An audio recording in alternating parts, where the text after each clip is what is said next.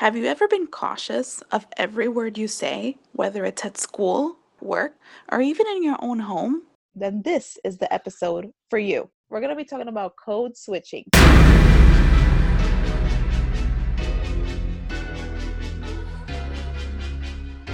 The world is filled with a lot of opinions.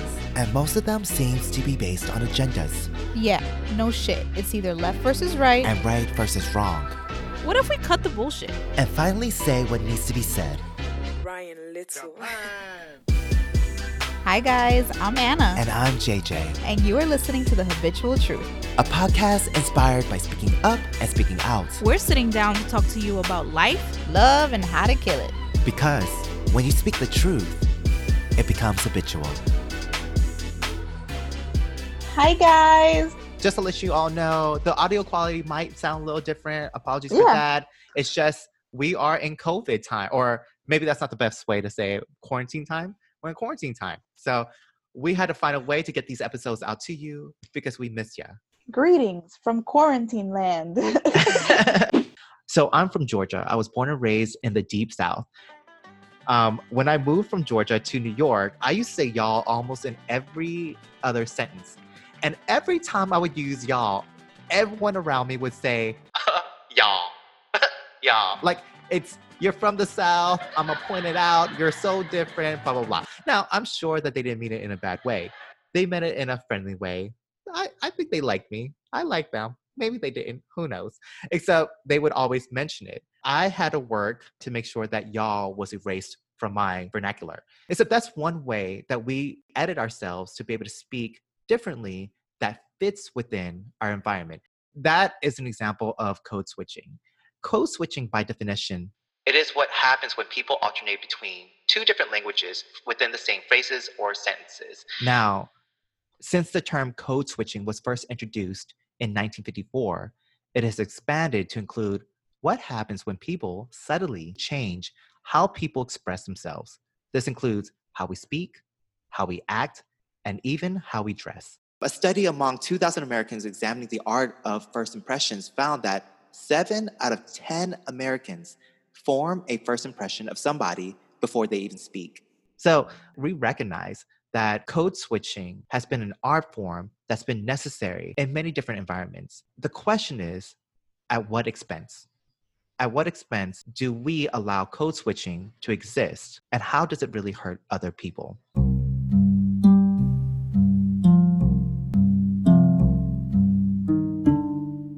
So I was doing a little Googling. I was looking for customs that are common within the Chinese business culture. So it's so interesting that these are just a few of the ways that they expect for you to present yourself in a business meeting the way you dress, the way that you stay composed and poised, the way that you introduce yourself formally. And it sounds so simple. It's things that we should probably do in day to day life anyway. I know that when we have interviews at work, we expect them to dress a certain way. We expect them to show up on time and early even. I think it's really interesting about what you shared about Chinese customs. And you know, I think it's the right thing to do. When we think about going into a different person's uh, environment and saying, you know what, I'm going to your country. I know that I want to work with you. So I'm going to respect your culture and I'm going to go and start to adopt some of these behaviors that's going to make sure that you feel respected. So I think that makes a lot of sense. And I think you're right. We do that a lot in our world, in our within our own country, where we say, "Hey, you know what? I understand that I'm going onto your turf. I'm going to your business. I'm going to your home, and I'm going to show you respect based on the cultural behaviors that you're used to." And then there comes to a point where it's like, well, when does America and our nation become our home? When does it become okay that we can take off the veils and take off the business suit and say, you know what, I can relax in my pajamas and be who I am. When I think of what America is, I think of a of a such a huge melting pot that we're so diverse that we've lost track of how to respect those cultures and embrace them. I mean, we're so quick to do something as ignorant. I want to eat Mexican food tonight. I want to eat Chinese food tonight. I want to eat Italian food tonight. but then we're Mm. saying ignorant things on the other side of it like i don't want this this you know this person to live on my street that is from any one of these particular backgrounds i don't want to Oh, speak to this person i don't want to work with this person yeah. i don't want to i don't want to engage in any personal way with these people Yeah, yeah, yeah. i t- i take part in their culture Yeah, but yeah, i don't want them to take part in my Ah, space. it's like at 7 p.m. at night, we can go and call up the Indian restaurant and say, hey, I want some of that tandoori chicken. And Yeah. then the next second, if we have an Indian neighbor knock on our door, we're like, oh, what do you want? This feels uncomfortable and maybe even scary, and I don't need this Yeah. right now. Yeah. right I think that's a great point. Yes, I I, I totally agree. It's that we're we're rapidly becoming more diversified as a nation when it comes to racial backgrounds, religious backgrounds, every background. Like we're becoming more diverse every day, and that's not going to stop. Except it seems like our mindset as Americans has not caught up with that. Our mindset is not diversified enough to handle it, and that's probably that's possibly why we're going through so much turmoil right now. And speaking about our current state of our nation right now, you know, it's a person's behavior which indicates whether or not they have learned the language of effective code switching, right? Their ability to code switch effectively within a school environment or even a professional and romantic one will determine their success. It seems like every day we learn more and more that a person's inability of code switching could possibly also mean the difference between life or death. There was a recent incident in Boston. Black Harvard scholar Henry Louis Gates Jr. Leading African American scholar The scholar was eventually arrested. by a neighbor who said she saw two black men breaking in. arrested for breaking into his own home. Heated national debate on racial profiling. Pure racial profiling. On July 16, 2009, Harvard University professor Henry Louis Gates was arrested. A police officer, Sergeant James Crowley, was responding to a 911 caller's report of men breaking into a residence. they kind of had to barge in and they broke the screen door and they finally got in. When- Henry once I had a look, Gates I went returned home to his Cambridge home little after a trip to China. in the house. I noticed two suitcases. So I'm not sure if these are two individuals who actually work there, I mean, who live there. You think they might have been breaking? Sometimes. I don't know. Gates found the front door to his home jammed shut and, with the help of his driver, tried to force it open. So Gates was arrested by the responding officer. Uh, gentleman says he resides here. Who are uncooperative, but uh, keep the cars coming. and charged with disorderly conduct. On July 21st, the charge against Gates was dropped. Now, the arrest generated a national debate about whether or not it represented an example of racial profiling by police. I'm outraged. I shouldn't have been treated this way, but it makes me so keenly aware of how many people every day experience uh, abuses in the criminal justice system. Because Henry Louis Gates was an African American. This is not about me. This really is about justice for the least among us. So, unfortunately, this story is not new. We've heard situations like this more than once, and unfortunately, the story ends with tragic results. We're learning new details about the night a former Dallas police officer shot and killed her neighbor in his home. She says she entered his apartment mistaking it for her own. Fatally shooting 26 year old Botham Jean. 26 year old Botham Jean. Barely had any time to stand up.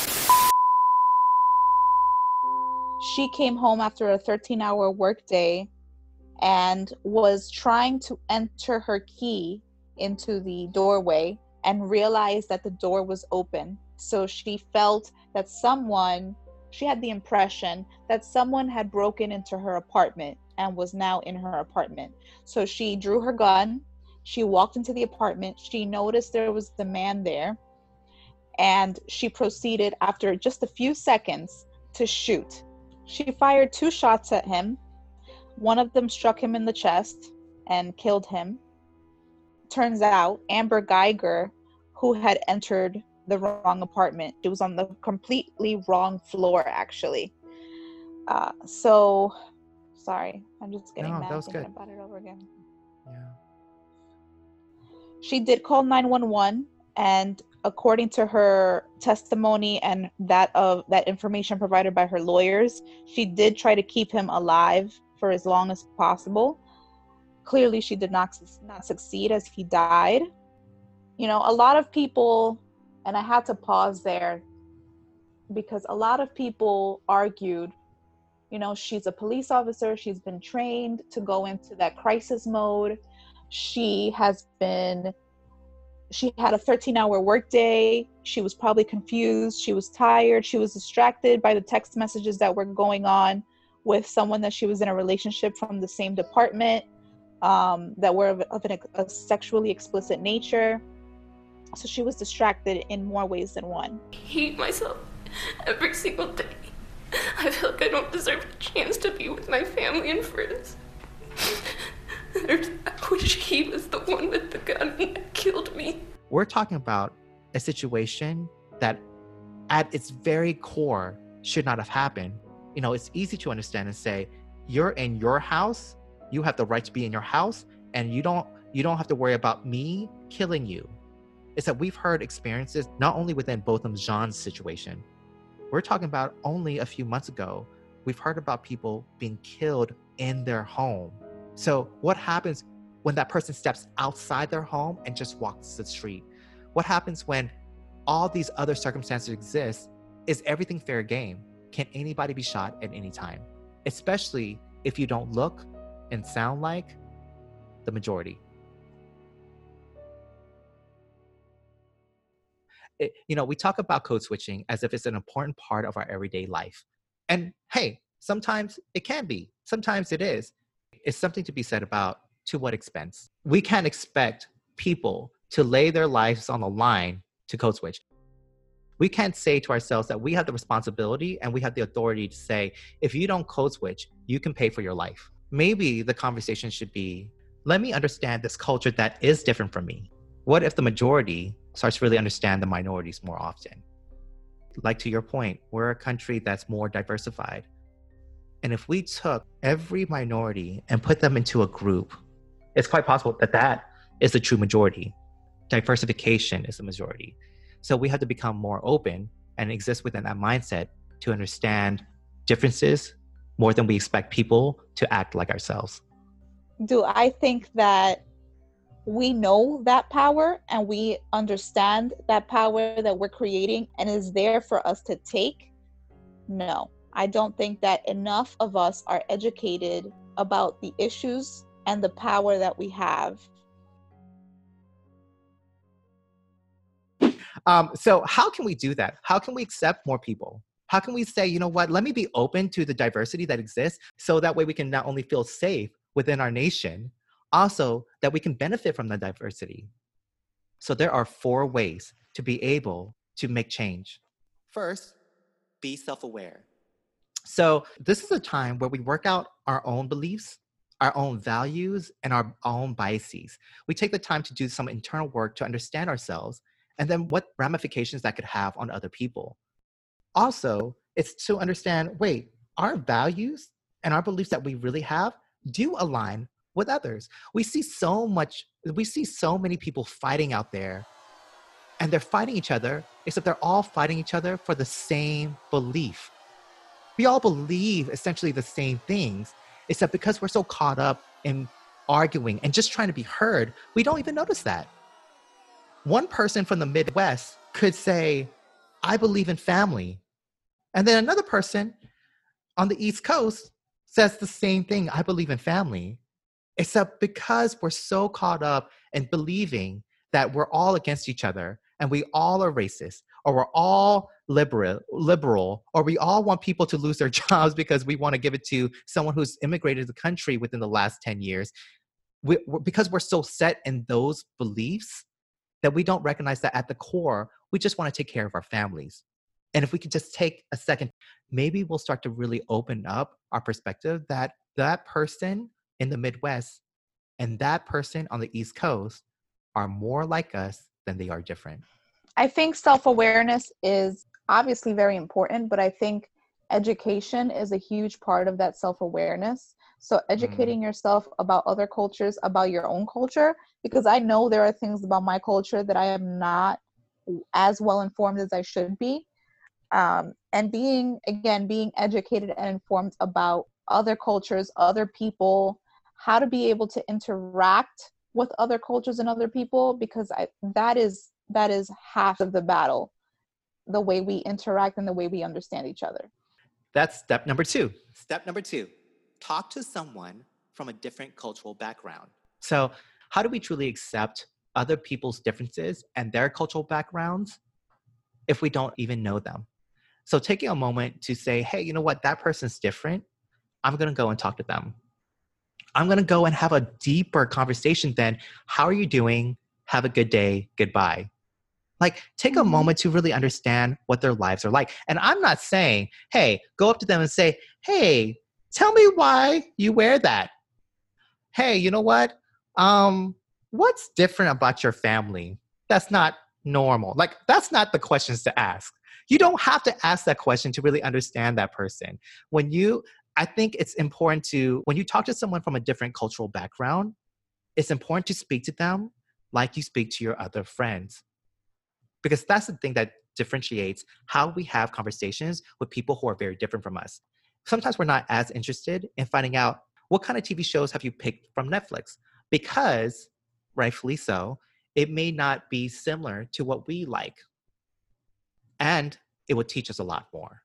I remember being in school on a college campus, and I remember walking to the courtyard during break time, even though I attended college within an urban landscape with a lot of diversity, I could see white groups, I can see black groups, I can see Asian groups, I can see Middle Eastern groups, and everybody else just in groups. And it was so obvious. And they were all within the space of 250 square foot. And, and it just always dumbfounded me that people didn't, didn't notice that this was a phenomenon that continues to happen no matter how diverse our environment is, our America is diverse, and yet we segregate. Our cities are diverse, and yet we segregate. Step number three do not stereotype. Do not stereotype. So, what does stereotyping mean? One person or even a hundred people looking the same or acting the same cannot be generalized across an entire group. How would you feel if someone said, Oh, you drink that drink? That must mean everyone that looks like you drinks that same drink. No surprise that you're drinking that. No surprise that you're drinking that Frappuccino latte. No surprise that you're going to Starbucks because you're that group. The harm of that mindset is that what it does, it takes away from your unique identity. It takes away from you as a person. And what the problem is, is that when we take away the uniqueness from one individual, it starts to group everyone into one category. And that is where hate starts to begin. That is when unfairness starts to begin. That's when privilege starts to begin because you start to get grouped into one category. And if we want to start reducing some of that hate, some of that violence, some of that injustice, we have to stop stereotyping. And that means we have to start decategorizing people from groups and more as individuals. And that's why you always hear that cliche term we're not racist, we're humans. Hey, that doesn't say we're not different, it's that we're humans first. It's, we're humans first.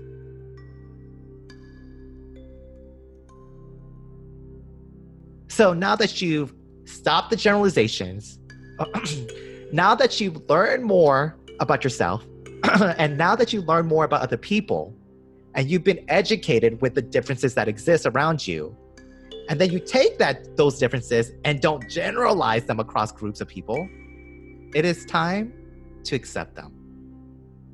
It is time to accept them, and that is when healing truly begins. Some of the information that we've talked about regarding code switching is how it exists, should it exist, and why it exists. By spending so much time on cultural compatibility, what we do as a result is take away time from the things that matter most. When we could spend time with our loved ones, when we could spend time educating ourselves to make a world that's better for me, for you, and for your children.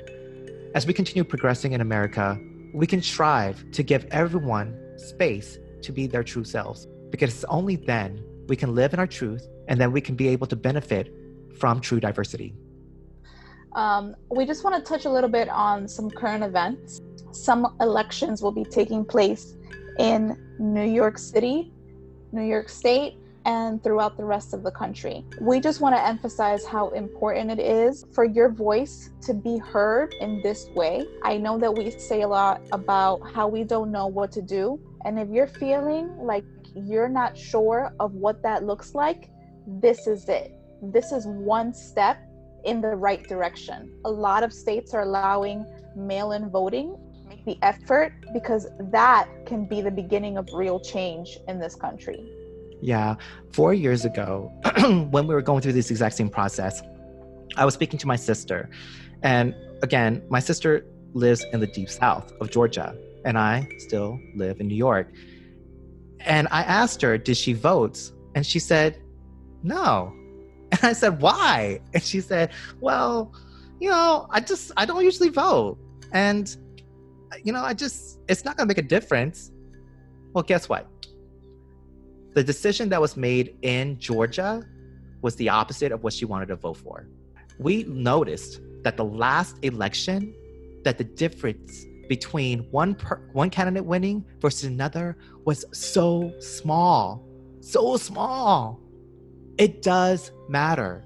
If each individual just took the time to say, you know what, I have not only the power, I have the responsibility to make this nation the way we want it to be, then you have to vote. If you're getting up and you're protesting, go and vote. It's the same process. You get up, you go outside, and you stand with your fellow Americans, and then you vote. If you're not protesting, go out and vote. You don't have to be out there.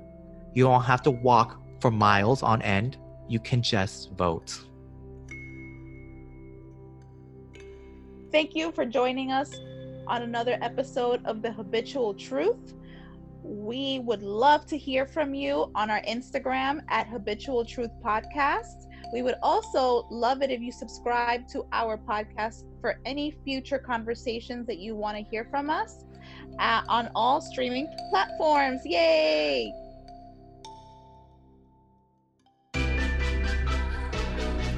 Thank you for tuning into this episode of The Habitual Truth. We sure do hope you enjoyed it. If you have any questions or thoughts, reach out to us on Instagram at Habitual Truth Podcast. Ryan Little. We'd love to hear what's on your mind. We upload an episode every other week, so be sure to subscribe to us on iTunes, Google Play, and Spotify. Until next time, remember to speak up Speak out and, speak, your truth.